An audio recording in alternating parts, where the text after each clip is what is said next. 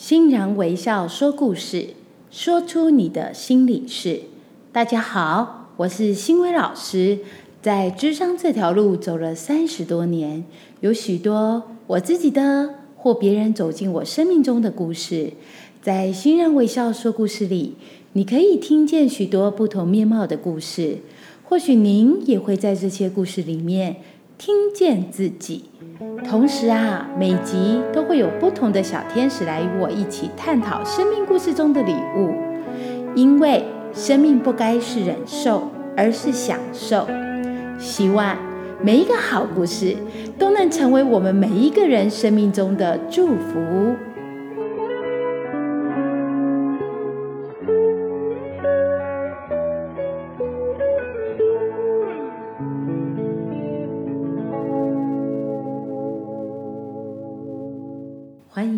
的小天使金轩。大家好，我是金轩老师。最近高中职考刚结束啊，是有许多高三的学生现在在正在等着放榜。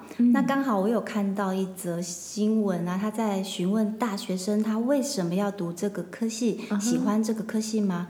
有许多人啊，他都回答没有意见或者是不喜欢，是因为他的爸爸妈妈帮他选择的，不然就是刚好考到了他就去读。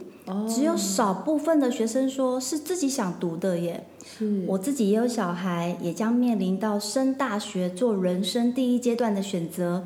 作为家长的我，对于帮不帮孩子做选择，真的有些困扰哎。嗯，金炫，其实哦，不只是你有这样的一个困惑哦，在我的智商案例当中哦，其实也有很多的家长，因为孩子呢不知道自己到底想要的是什么，我要往哪里走。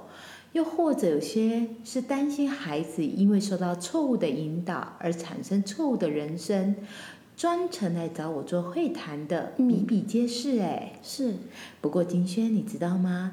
这些问题呀、看起来好像是这些孩子从来没有想过自己的特质或特点在哪里，嗯没有真正了解过自己。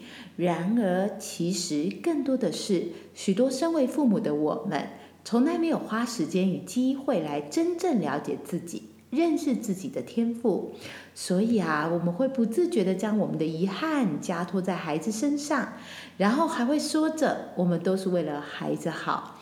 坦白说，我们的许多选择都会反射在孩子身上，影响孩子的选择，甚至造就他们的未来。哎，嗯，老师的意思是说，身教不如言教吗？哎，是啊，就像我的大儿子，经常在每一个选择的阶段，会主动邀请我的时间，讨论他的一些生涯发展。嗯，我还记得啊，在他国中要准备升高中的时候，就曾经因为填选志愿这件事情，甚至让他的班导师好都还打电话来跟我做深度沟通。哎，哎，老师为什么要打给你呢？嗯，我的两个孩子啊，他从小就跟着创业的我，其实一起工作。嗯，常常呢，我在讲台上讲课，或者跟别人谈工作的时候，两个孩子就会在旁边自己看书啊，自己玩。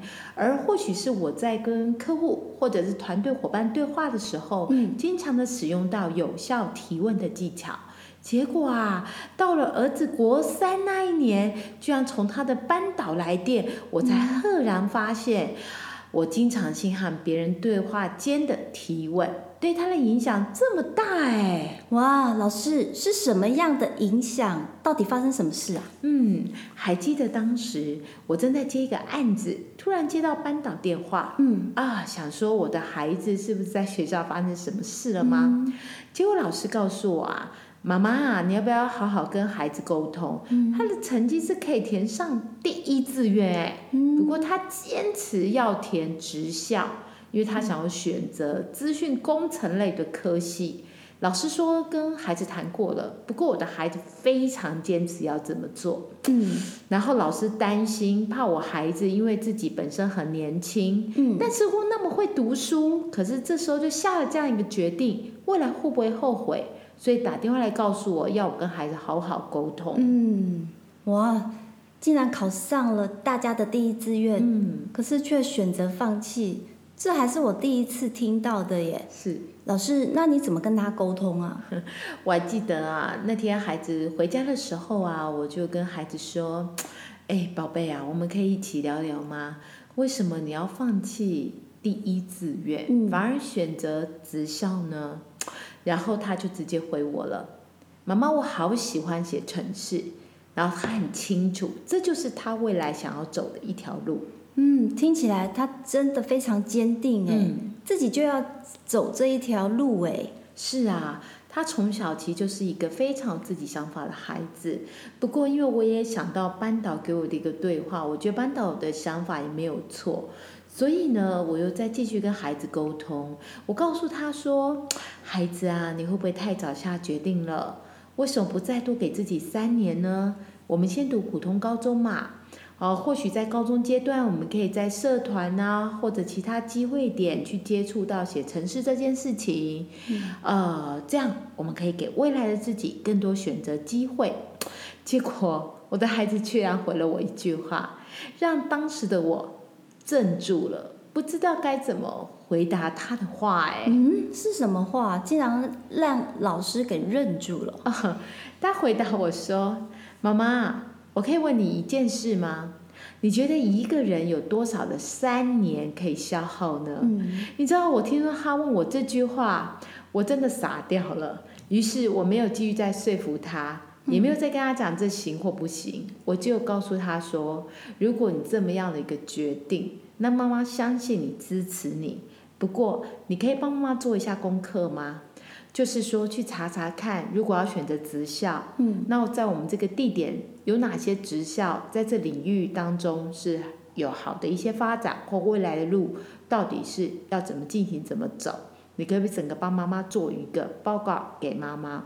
没几天，他居然把简报都做出来给我了，还用简报有系统的来说服我。哇，在国三呢，竟然就能这样跟老师对话哦，对，清楚了解自己要的是什么，真的是非常的不得了哎。是啊，金炫，在我们上一代的教养中啊，我们都容易照着父母的一个理想或期待去长大，有没有？嗯所以我们也很容易呀、习惯照爸爸妈妈给我们的状况，然后我们给孩子下决定。嗯但是我们往往不知道，其实孩子他有属于他自己独特的特质，哎，那是他天生的一个本质，也是他从他内心的一个灵魂的呼唤。嗯如果我们忽略了孩子的本质，却强化的放到我们自己认为是为他好的一个状态，嗯那么孩子的本质就会把他先天的很多的东西都盖住了，然后发丧失掉他自己可以发挥的一个能力耶。哦，所以老师你说的是要适才适性，嗯让性格成为孩子们成功的助力吗？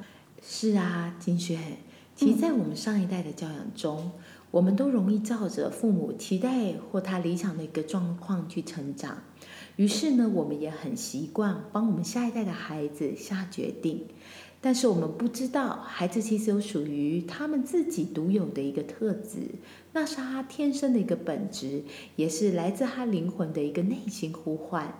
如果我们忽略了孩子的这个本质，嗯却强放的放入我们认为是为他好的一个状态或生活，那么孩子他天生所蕴含的一个潜力，就会逐步的丧失掉他可以发挥、可以发展的一个空间。哎，哦，老师你说的是要适才适性，是，让天赋性格成为孩子们的成功助力吗？哎，没错。金轩，你有发现啊？嗯我们人生这趟路就好像活在人生的学堂里面。嗯我们从小到大，或者我们的现在，其实我们都在陌生的一种摸索中前进。嗯然后在这陌生的摸索当中呢，我们难免会跌跌撞撞的，有时候会留下一些缺憾，有没有？嗯，就好像还没有孩子之前，我们先进入亲密关系嘛，我们会不自觉把我们的很多的渴盼放到另外一半身上，我们希望可以填补心灵那一份缺口。嗯那么有了孩子之后，我们还会把这缺口放到孩子身上，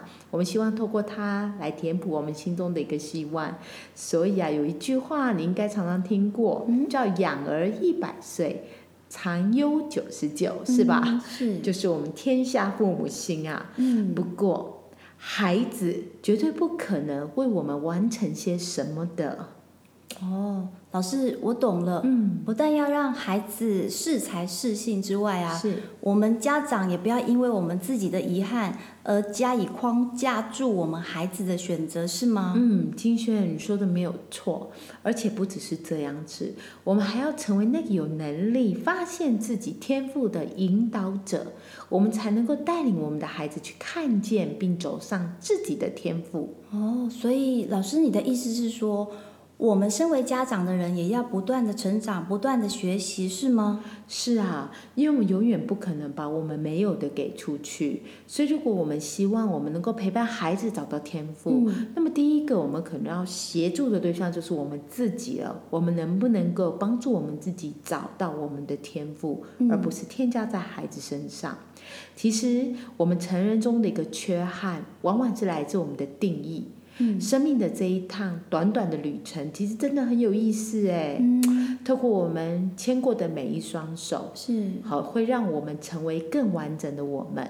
嗯所以，除了了解孩子的状态跟性格天赋之外，其实我们的所有一切都会影响着孩子生命中的所有选择。嗯，就如老师的大儿子一样，他从小看着老师如何与企业沟通，规划自己的时间，到了解自己想要的是什么，都在生活中无形的在培养。哎，是，所以只有我们做到，孩子就会跟着我们一起做到。所以我想送给也正在收听的观众朋友们，如果呢你已经成为为人父母了，别想说小孩太小听不懂。其实啊，我们所做的所有选择，我们所有的一个性格，还有我们的生活，其实都会潜移默化的影响孩子的人生呢。我们一起加油，金轩，你说好吗？好啊，今天欣然微笑说故事就到这边。如果你有任何想和我分享的，也欢迎私讯到我的脸书粉砖“生命教练张新维”。同时别忘了，请你们帮我在 Pocket 留下五颗星跟你的留言，我也会很期待有你们给我的正向鼓舞，让我可以更有力量持续回馈丰富的内容。那我们就下次见喽，拜拜。